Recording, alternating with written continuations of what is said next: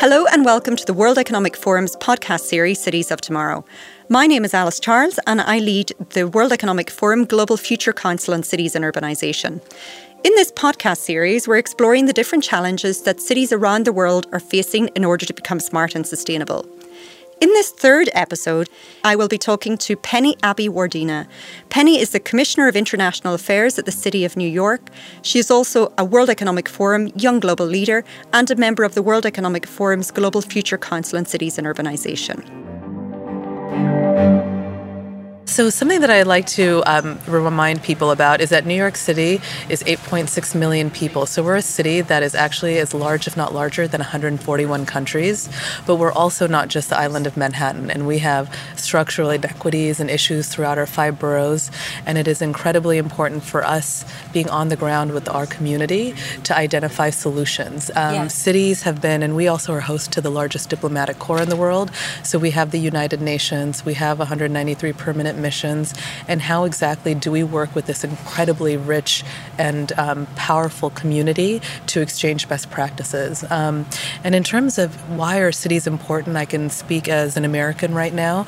We have a national government that's abdicating their responsibility on issues like climate change, um, immigration, and we as a city that celebrates our diversity and inclusivity, we know what it takes um, to make our cities safer um, and how how to create a more sustainable economy and climate for our community. So, just turning to um, the implementation of the, the SDGs and, and yeah. the Paris Agreement, the yes. urban agenda, you're part of the We're Still In campaign? We, we are not only still in, um, we actually led that movement. So, um, when the Trump administration pulled out in early 2017, within 24 hours, uh, Mayor de Blasio signed an executive order that committed New York City directly to the Paris Climate Accord. Um, and uh, during that time, we also have worked with other U.S. cities, and now over 400 U.S. cities mm-hmm. have directly committed. Um, so not only are we reflecting our policies in New York City to ensure that we're meeting the Paris Climate Accord, we are also thinking um, outside of the box, and we are actually working on what we have called uh, climate accountability, and that has meant um, the Global Divestment Network, which Mayor De Blasio and mm-hmm. Mayor Khan from London mm-hmm. have um, have led on, and this is to ensure that cities are thinking about the money that they have and how we're spending it. So we're divesting about $4 billion from our pension funds um, and reinvesting that in clean energy, um, divesting from the, um, the five big oil companies and then reinvesting those uh, billion dollars into clean energy companies. So it's not only um, how we are being transparent about the work that we're doing, but also trying to lead a movement to have cities think about how they use their money around fossil fuels as well. So, as you think about implementing the SDGs and, and the mm-hmm. Paris Agreement and the New Urban Agenda, what are the principal challenges that New York has to address? I mean, there are many. I think it depends on which which uh, department you work in. Are you in yeah. transportation? Are you in sanitation? What we have done with the De Blasio administration is understand that exchanging best practices, replication, mm-hmm. um, is really something that is an opportunity for us. So, what mm-hmm. we have done, and I'm not sure if your listeners know, but New York City, um, under the de Blasio administration, has a development agenda. This was very important for us post Superstorm Sandy, mm-hmm. was to look at the long-term sustainability and resiliency of New York City. Mm-hmm. But with the mayor, um, with Mayor de Blasio, we have a strong equity lens in tackling those issues. Mm-hmm. And what we did was when it was launched um, in April 2015, same year as the global community came together around the SDGs, we actually mapped our One NYC goals to the SDGs and identified synergies in all all of them. So we have a program called Global Vision Urban Action where we have created a platform to exchange best practice, practices with cities and states around the world um, around these issues. And so what we think is the most important around what our challenges are is to be transparent. Mm-hmm. And one of the ways that we're doing that is um, we are submitting a voluntary local review to the United Nations um, every year during the high level political forum.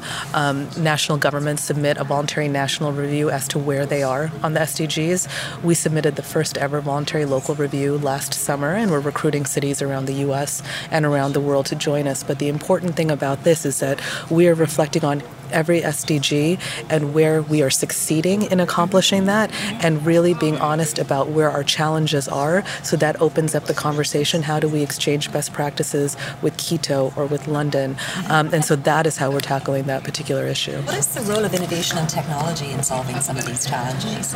I mean, you know, we actually just did a moonshot challenge. Um, so New York City really needs to get um, to identify how to get more electric vehicles mm-hmm. on our streets, and one of our big challenges is where where does that go? Yeah. Um, so we had a moonshot challenge, open it up to our global community, and actually a German company. I'm going to kill its name. It's called Uber Ubertricity.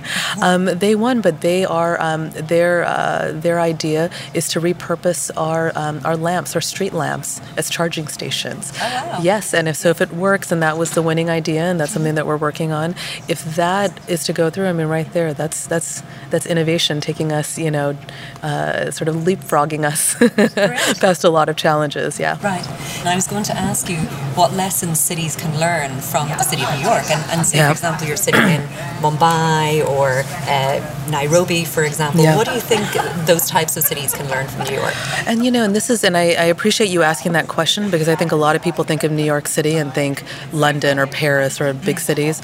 The reality is that we have challenges. So um, SDG 14, life underwater, we have some very filthy waterways throughout the South Bronx and parts of our um, boroughs. And what we are looking to do is see how communities in developing countries are addressing their issues there and how can we replicate some of those ideas here. That at the end of the day is exactly the reason we have this this platform of Global right. Vision Urban Action. Uh, you look at Rwanda and community gardens, that's something that we're starting to replicate more and more throughout our five boroughs to make sure that the community comes together but has sustainable food and healthy food accessible in our under underserved neighborhoods. So that's something that we got from Kigali, yeah, right? You know, so, yeah. so it's a it's um the it's, learning is two way. The learning is two way, and I think it's really important um, that developing countries or cities that are considered big and wealthy show up with humility to all of these conversations, recognizing um, that we can learn from different regional contexts and different uh, population sizes. That was Penny Abeywardena, Commissioner for International Affairs, New York City, and a member of the World Economic Forum's Global Future Council on Cities and Urbanisation.